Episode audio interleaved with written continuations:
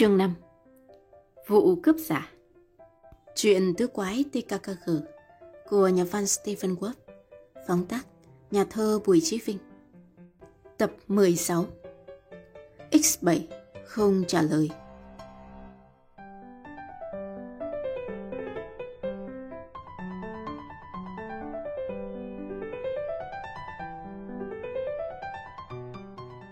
Sáng thứ 6, lúc lớp 10A sắp kết thúc tiết học Anh ngữ, thì Tạc Giang nhận được một mệnh lệnh qua giọng lanh lành của cô Mirbott qua loa truyền thanh. Mời Peter Carsten lên ngay ban giám hiệu. Tạc Giang phóng ngay ra khỏi lớp, trước vẻ ngơ ngác của Carl, Gabi và Closon. Hắn chào cô thư ký của thầy hiệu trưởng. Chào cô Mirbott, em đây ạ. Mirbott cất giọng nghiêm khắc. Tạc Giang hả? À, có một ông tên là Rosenthal gọi điện thoại cho em. Em gọi lại đi, ông ta đang đợi máy. Tuy nhiên tôi cần nhắc lại một lần nữa nội quy mới của ông hiệu trưởng là không gọi điện trong giờ học, em hiểu chứ? Thưa cô, em hiểu. Và hắn bổ sung thêm. Nhưng trừ trường hợp đặc biệt quan trọng, em nói đúng không cô? Tạc Giang vội chạy xuống phòng đặt điện thoại. Hắn lập tức quên bẵng cô Mirbott để nghe Rosenthal thông báo. Này Tạc Giang, cháu sẽ không tin nổi đâu. Cô ta đã đến sau gần một tuần. Cô nàng vừa lấy ảnh xong, ngó cô ta bối rối khác thường, vẻ mặt căng thẳng lắm. Tạc Giang nén sự hồi hộp. Bác có truy xét cái tên của cô ta không? Đương nhiên, tôi đã lo chu đáo cho các nhà thám tử trẻ tuổi rồi. Đó là một cái tên giả. Chúa ơi, bác thật tuyệt vời. Bác tiến hành bằng cách nào? Rất đơn giản, tôi giao cho bà xã tôi quản lý cửa hiệu khoảng nửa giờ. Thời gian đó tôi đã lén đi theo cô ta và phát hiện ra chiếc xe Fiat nhỏ của cô ta. Đậu ngay sau chiếc xe của tôi mới xước. Giống y hệt một phim hình sự. Và bác đã lái xe theo sát nút à? Chứ sao, cô ta chẳng một mảy may nghi ngờ. Tôi thấy cô nàng rẽ vào một ngôi nhà nham nhở mang số 11 đường Pháo Đài, có biển để tên là Ute Flaming. Một chú nhóc hàng xóm đã cho tôi biết đó đúng là nhà thuê của cô à. Cảm ơn bác. Ute Flaming, số nhà 11, phố Pháo Đài. Ngon lành rồi. Đúng như tụi cháu dự kiến, cái tên Eva Muller của à hoặc cái tên Cool Lover của gã nhân tình đều là bịa đặt hết. Bọn chúng có thể thuộc một băng trộm nhà nghề. Giờ thì các cháu tính sao? Tụi cháu sẽ theo dõi và thường xuyên thông tin cho bác về các thành viên trong băng trộm. Chúc bác chụp ảnh phát tài. Khi Tạc Giang rời khỏi phòng điện thoại thì đã đến giờ giải lao. Sân chơi của trường chan hòa ánh nắng. Hắn kéo bà quái lại một góc sân. Tức khắc mở hội nghị bất thường. Cộng tác viên Rosenthal vừa cho những tin tức mới. Tạc Giang kể lại mọi việc. Tròn vo hớn hở chưa từng thấy. Vậy là tao sắp lấy lại được cái máy ảnh của mình và có thể tao sẽ giật giải ảnh báo chí. Máy tính điện tử trầm tĩnh hơn. Vấn đề là tụi mình đã dò la được đường dây của một băng trộm lớn. Gabi chớp hàng mi dài trên cặp mắt xanh biếc. Mình sẽ làm gì trước hả các bạn? Tạc Giang quyết định, đầu tiên chúng ta hãy bám theo Ute Flaming. Nhưng hôm nay tụi mình có tới 6 tiết học, cùng cúp cua trốn tiết sau sẽ bị lộ. Ai mà dở vậy, sau bữa ăn trưa chúng ta mới khởi hành. Sẽ gặp nhau trước vườn hoa nhỏ có bồn nước phun ở phố Pháo Đài. Ai đến trước không được rời mắt khỏi nhà số 11, ok? Mặt trời lúc này đã lên tới đỉnh đầu, gió nhẹ lướt trên cánh đồng. Những con chim sơn ca trao liệng trên không trung. Những người nông dân làm ruộng ngồi nghỉ ngơi dưới bóng cây ven đường lớn. Họ thờ ơ nhìn một chiếc xe kỳ dị đang lăn bánh tới. Chiếc xe sơn màu cỏ úa nặng nề, giống hệt một két tiền di động. Mà đúng là xe chở tiền thực, xe của hãng, an toàn và nhanh chóng chứ còn ai. Trong buồng lái nóng như một lò thiêu, Robert Katzmeier phải cởi bỏ chiếc áo khoác đồng phục màu xanh lá cây. Mồ hôi chảy ròng ròng trên khuôn mặt đầy tàn nhang của gã. Hai tay gã không lúc nào rời khỏi vô lăng. Thằng đồng nghiệp Fritz Kollack đang sử dụng bộ máy bộ đàm. Fritz có mái tóc đen bóng mượt phủ trên bộ mặt của loài ác tiểu. Những ngón tay xương sầu của gã khum khum tựa móng vuốt diều hâu. Gã đưa mắt qua cửa kính chống đạn. Tội nghiệp lũ nông dân quá, Robert. Ngây ngô và đói rách giữa trời nắng. Kasmeer cười hề hề. Tụi mình sắp bành hơn chúng rồi, mẹ kiếp. Đúng lúc đó, chiếc máy bộ đàm kêu tít tít. Kolek lập tức bấm nút nhận tín hiệu. Một giọng nữ khàn khàn cất lên. X7 đến Lercris. X7 đến Lercris đâu? Đề nghị trả lời. Kolek bấm một nút khác. X7 sắp tới làng Wasserrode, bình an vô sự. Thế nào cô Emma, cô ăn bữa trưa hết sảy chứ? Giọng Emma từ trung tâm cộc lốc. Có món thịt gà rán mà tôi cực kỳ ghét. Hẹn gặp lại, X7. Kolek tắt máy nói bực bội. Cô à Emma này, tối ngày chỉ biết có công việc. Tao muốn được nghe cô à gọi tên tao một lần cô bộ đàm. Mà không được. Mà cô à vốn là người dịu dàng đó. Hy vọng mày biết giữ mồm giữ miệng ngay cả lúc mày huyên thuyên cùng con nhỏ đó. Tin tao đi Robert. Chiếc xe chở tiền vào làng Wasserrode. Tiếng Kolek bồn chồn. Cô Ute chở ở đâu? Phía sau nhà thờ. Vậy là ổn. Tụi mình sẽ phóng qua đấy. Ê Robert, mày có dặn cô ta nhẹ tay với tụi mình không hả? Chắc chắn là cô ấy sẽ không đập chết mày đâu, nhưng ít nhất cũng phải gần chết. Tao đầu dặn Ute phải dùng chùy cao su để vuốt ve mày. Cả tao cũng vậy, thằng nào cũng phải nổi lên một cái bướu cho ra bướu. Ớn quá. Kolek nhìn thấy Ute Flaming. Cô ta đậu xe bên cạnh nhà thờ với chiếc kính râm che gần hết khuôn mặt xinh đẹp. Coi, chiếc xe chở tiền đùng đỉnh chạy xuyên qua làng như mời gọi à. Kasmeer liếc vô kính chiếu hậu và nhếch mép gật gù khi biết Ute Flaming đang bám đuôi đúng cự ly đã ấn định. Gã nói giọng lạnh tanh. Nào chúng ta ôn bài lần cuối đi Fritz. Lời khai của hai thằng phải khớp nhau hoàn toàn trước bọn cướm. Bắt đầu. Kolek bắt đầu bài học thuộc lòng. Chúng ta đang đi trên đường xuyên qua rừng quỷ. Chỉ còn một khúc ngoặt nữa là đến chỗ cây rẻ bị sét đánh. Thì có một chiếc mô tô vượt lên với tốc độ điên cuồng. Mày bèn khều tao. Chà, một anh chàng chán sống. Qua khúc ngoặt, mày lập tức đạp mạnh thắng. Suýt nữa thì mày chẹt phải gã lái mô tô đang nằm thẳng cẳng với chiếc xe đổ ập bên đường ngay trước xe mình. Gã nằm sấp, mặc bộ đồ da màu đen, đi ủng và đội nón bảo hiểm màu da cam. Máu từ đầu gã nhỏ xuống. Tao la lên. Chết rồi Robert, gã chảy máu. Tao và mày mỗi người mở một cửa nhảy xuống mặt đường và tao lại la lên. Đưa hộp băng đây. Đúng lúc đó tao có cảm giác ai đó đằng sau. Khi tao định quay lại thì bị nện một cú vào đầu bất tỉnh. Mày cũng chẳng khá gì hơn. Và hai thằng đã tỉnh dậy trong tình trạng bị trói vào hai gốc cây. Chúng ta đã lọt vô ổ phục kích của ba tên cướp bịt mặt. Và một trong ba tên cướp là thằng chạy mô tô giả vờ bị tai nạn hồi nãy. Đỗ sau chiếc xe X7 là chiếc xe hơi Citroen màu trắng của bọn cướp với biển số bị phủ dưới một cái khăn màu xám. Thằng chạy mô tô đầu chụp kín một cái mũ màu đen hệt hai tên đồng bọn. Chúng ta thấy gã cao khoảng 1m8 tướng lòng khòng. Hai thằng kia tướng lùn nhưng bự con và mặc quần áo bảo hộ lao động.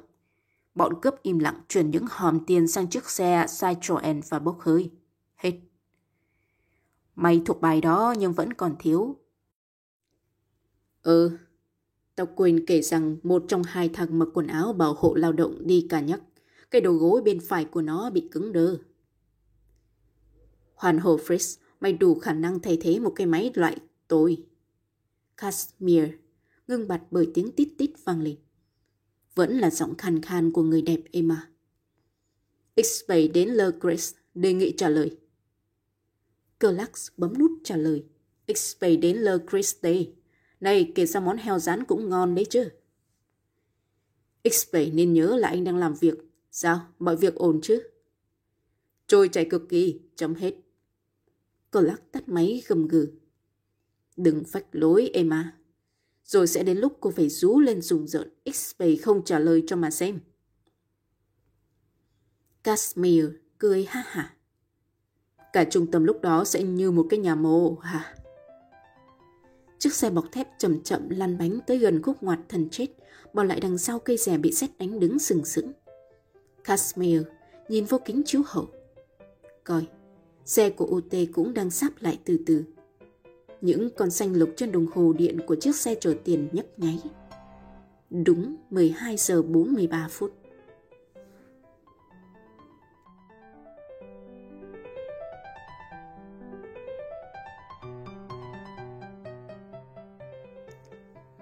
Chương 7. Có cơ thành cướp thật.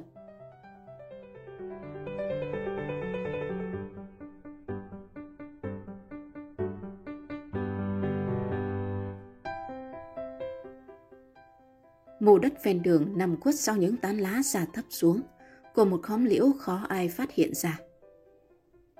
Gã chọc Beno đang trụ trì sau mô đất ấy. Gã ghê tởm hất một con nhện mới bò ngang. Trong tư thế nằm sấp, từ nơi này gã có thể quan sát con đường đến tận khúc ngoặt. Cách khóm liễu vài mét là cây rẻ bị sét đánh đứt lầm đôi, trở lại gốc. Sau cây rẻ là con đường rừng tối om chứ còn phải hỏi.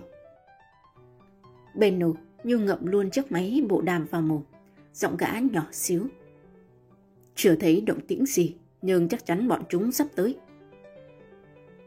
Tiếng thằng Pauler đầu lê ở phía bên kia đầu dây khoái trá. Tao và thằng Franz đã sẵn sàng. Đầu lê và mắt lé chỉ ở cách Beno chừng 600 mét tại một khúc ngoặt rất hẹp, thành hình mũi tàu. Chiếc xe chở tiền tất nhiên sẽ phải chạy chậm và lê hấp. Nó sẽ sơi gọn một trái mìn. Chứ gì nữa, Pauler sẽ liệng trái mìn xuống gầm xe rồi chờ kết quả sau một tảng đá lớn, trong khi thằng Beno có nhiệm vụ quan sát trận đánh. Tuy nhiên, đó là chuyện sẽ phải xảy ra. Còn hiện tại thì Beno đang sốt ruột hơn bao giờ. Gã đưa tay trái lên khỏi đám lá nhìn đồng hồ lầm bầm. 12 giờ 43 phút. Đúng lúc ấy từ xa vang lên tiếng động cơ rì rì. X7 đang vòng theo khúc ngoặt. Qua làn kính chống đạn lấp loáng, Beno vẫn điểm danh được hai tên hộ tống. Bộ mặt nhăn nhó đầy tàn nhang của Kasmeer và nhân dạng như diều hâu của thằng Kollack. Gã áp máy thì thào. Còn bọ vàng khổng lồ đang đến, quỷ sứ thật. Theo sát nó là một chiếc Opel nhỉ, chó đẻ thiệt. Tao thấy rồi. X7 tỉnh bơ, nhích từng bánh một qua mặt Beno như chọc tức gã. Còn chiếc Opel do một Adanba cầm lái mới đáng giận làm sao. Nó cứ tà tà như sắt chết máy, chẳng mang đến chuyện nhấn còi vượt lên trên. Mẹ mày còn ngỗng cái, Beno rủa thầm Adanba. Hắn chết điếng khi thấy chiếc X7 bao mặt đường. Thiện địa ạ, chiếc xe bọc thép lừ đừ như một cỗ xe tăng rẽ sang lối đường rừng. Và càng khốn nạn hơn nữa, chiếc Opel vẫn dính liền với mục tiêu của gã như hình với bóng. Chuyện gì quái lạ vậy kia? Beno chồm dậy, rẽ cành lá rồi dụi mắt. Rõ ràng gã không hề nằm mơ. Đây là lần đầu tiên trong đời gã thấy X7 đi đường tắt. Kỳ quái hơn nữa là chiếc Opel bật đèn pha sáng trưng rì rì bám theo. Gã thì thào vô máy bộ đàm. Đang có chuyện gì đó bí hiểm. Tụi mày cứ ở nguyên vị trí, tao sẽ gọi lại. Beno lom khom len lỏi giữa những lùm cây chạy vào rừng. Tốc độ chạy của gã có lẽ còn nhanh hơn cả hai chiếc xe. Mắt gã không rời hai chiếc xe vừa đậu chỗ con đường mở rộng. Tiếng động cơ tắt ngấm. Beno giấu máy bộ đàm sau một gốc cây. Gã nằm ép xuống như con rán rồi trườn đi, lợi dụng dương xỉ và cỏ che chắn. Gã mò đến một bụi cây gai cần thiết và dán sát người xuống đám rêu ẩm ướt. Ở chỗ này gã có thể thấy tất cả, nghe tất cả mà không sợ bọn áp tải tiền phát giác. Coi kìa, Kasmeer và Kolek đã phóng xuống đất. Và trời ạ, chúng mò ra sau đuôi X7 để đón con đàn bà đang bước ra từ chiếc xe Opel. Một con búp bê hào hạng về nhan sắc, Beno nghĩ thầm khi liếc đàn bà, nhưng gần như ngay lập tức gã há hốc mồm. Mở cốp xe con kìa. Ute Flaming nói giọng run run. Cầu trời cho em lùi xe được hết quãng đường này. Lạy Chúa, mà em không lùi nổi thì sao? Kasmeer vỗ về. Em sẽ lùi được mà Ute, hãy bình tĩnh. Không thể nào tin nổi. Beno tự độc thoại trong bụng. Quỷ sứ à? Tết ra tụi mày cũng cùng một âm mưu đen tối như tụi tao. Trời đất ơi! Trong cùng một ngày mà 6 cái đầu có cùng một suy nghĩ. Nhưng tụi bay sẽ xoay sở ra sao chứ? Tụi bay tù dục xương như chơi, 10 trách nhiệm bảo vệ đóng tiền của hãng kia mà. Ba hòm đựng tiền đã được Kolek và Kasmeer ạch chuyển sang cốp xe Opel. Giọng nói Kasmeer hài hước. Đừng tông vào xe ai ngang cứng. Em đang chờ đằng sau tới 1 triệu mark đó. Ồ, anh yên trí, em sẽ đi cẩn thận mà. Nào, bây giờ thì bắt đầu vở kịch dành cho cảnh sát. Ute gật đầu khiến Kasmeer hài lòng. Gã vào Kolek, cầm nón ném vào thùng xe, gã cười khùng khục. Bọn cớm sẽ đau khổ tìm các dấu vân tay trên găng tay da của 3 tên cướp không có thật. Gã nháy mắt với Adanba. Hành động đi Ute. Sau bụi gai che chắn, Beno sửng sốt khi thấy Adanba cúi xuống cốc xe và moi ra cái chùy cao su cùng mấy chiếc còng sắt. Trong 1 giây, gã trở nên ú ớ vì hiểu hết. Trước mặt là Kasmeer đứng dựa lưng vô một cây thông, vòng 2 cánh tay ra phía sau cho Ute xiết còng. Gã tài xế từ từ ngồi thụp xuống cho tới lúc mông chạm đất. Kolek cũng làm theo. Thân phận gã dính liền với một gốc cây khác. Gã nhằn nhó với Kasmeer. Coi kìa, mày có vẻ khoái được sơi chùy vào sọ lắm hả? Kasmeer cười cười. Ồ, tao khoái các trò chơi khác chứ mày. Nhưng để nhận được 1/3 số tiền kia, tao sẵn sàng sơi chùy. Ute, hành động đi chứ. Nện cho hắn 1 chùy vào cái đầu củ đậu. Ute bước lại gần Kolek, nói khổ sở. Xin lỗi nhé, Fritz. Mặt Kolek xanh lè. Lạy Chúa, đừng giáng mạnh quá Ute. Tôi quanh năm bị nhức đầu khủng khiếp, hễ trở trời là sọ tôi như sắp vỡ tung. Kasmeer gầm lên giận dữ. Làm đi Ute. Adanba giật mình, nện 1 chùy. Kolek rú lên thê thảm như một con heo bị chọc tiết và né đầu theo bản năng. Cái chùy nện thịch một cái vào vai hắn. Giọng Kasmeer vẫn lạnh tanh. Em không đánh nó gục là bị lộ hết. Mẹ kiếp, bọn cớm cần phải thấy chúng ta bất tỉnh tại hiện trường. Kolek rên lên như sắp tắt thở. Tao không đủ sức chịu đựng. Ute thở dài rồi vung chùy. Azole hết sức lực phập một cú nháng lửa. Khỏi phải nói Kolek duỗi đơ ra. Kasmeer lầm bầm. Tốt, giờ thì đến lượt anh. Trong chỗ núp, Beno bàng hoàng. Khổ cực chưa? Tụi bay diễn hay thiệt. Nhưng đáng tiếc, trong cơn mơ làm sao tụi bay biết còn có tao ở đây. Quỷ sứ ơi, hôm nay đúng là một ngày dựa gốc cây chờ tiền dụng. Chỉ cần há miệng là 1 triệu mark tự động rơi vào mà khỏi bị cơ quan an ninh nào nghi ngờ điều tra. Hên quá trời. Ute chùi đôi tay vã mồ hôi vào vạt áo, không nỡ nhìn Kasmeer đang nhắm mắt chờ đòn. Cuối cùng cô ả cũng nén xúc động giáng xuống đầu tình nhân 1 chùy, để đời khiến hàm răng của gã chạm vào nhau ken két. Gã đổ người xuống một bên như thân cây chốc gốc. Beno cảm thấy mãn nhãn. Gã rút lui không một tiếng động về chỗ giấu máy bộ đàm. Tiếng gã hồn hển. Ê, Pauler, Franz. Tụi tao ở đây đồ quỷ, nãy giờ sao mày cứ câm như hến vậy hả? Tụi bay sẽ ngạc nhiên đến tụt cả quần nếu biết cả chuyện gì vừa xảy ra ở đây. Beno kể ngắn gọn mọi chuyện cho 2 tên đồng bọn nghe. Đoạn gã ra lệnh.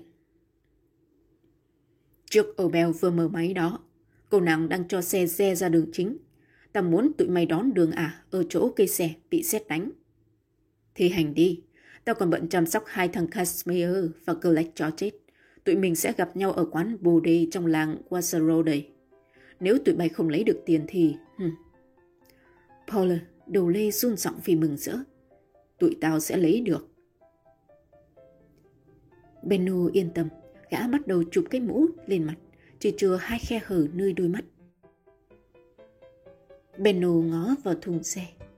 Ngoài chìa khóa cắm nơi ổ két thì dưới sàn lăn lóc hai cái nón sắc phục cùng hai chiếc thắt lưng có bao súng của dân áp tải. Gã nhặt cái chùy cao su dưới đất và đi tiếp đến buồng lái.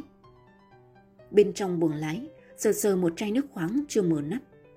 Gã nhếch mép tưới nửa chai nước lên đầu Kolek, nửa còn lại đổ xuống Kasmeer. Chỉ giây lát sau, hai gã tài xế đã dương mắt nhìn Beno bằng cái nhìn của những kẻ vừa lạc vào một hành tinh xa lạ. Beno cười hô hố. Xin chào hai diễn viên, hai vị có một cô bạn diễn quyến rũ lắm. Kasmeer lắp bắp. Ông là ai? Giọng nói của gã chọc sau khăn bịt mặt nghe như âm bình. Tao là một kẻ đã nghe và đã thấy tất cả. Tính ra tụi bay cũng còn may mắn. Nếu chiếc xe tụi bay nhích thêm một đoạn đường nữa thì tụi bay sẽ bất ngờ thấy nổ bùm dưới đít. Có điều tụi bay may nhưng mà lại xui. Các chiến hữu của tao đang theo sát gót con búp bê xinh đẹp của tụi bay rồi. Tụi bay hiểu câu bất chiến tự nhiên thành chưa? Vậy đó, tụi bay làm quen dần với ý nghĩ này đi. Tiền tuột khỏi tay tụi bay rồi. Mặt Kasmeer rám nghếch, gã hực lên một tiếng trong khi Beno vẫn tỉnh khô. Bây giờ để chắc ăn, tao xin tên họ và địa chỉ con búp bê nào. Gã giơ cao cái chùy cao su lên, nhưng Kasmeer cười gằn. Cái chùy chuyển hướng sang Kolek.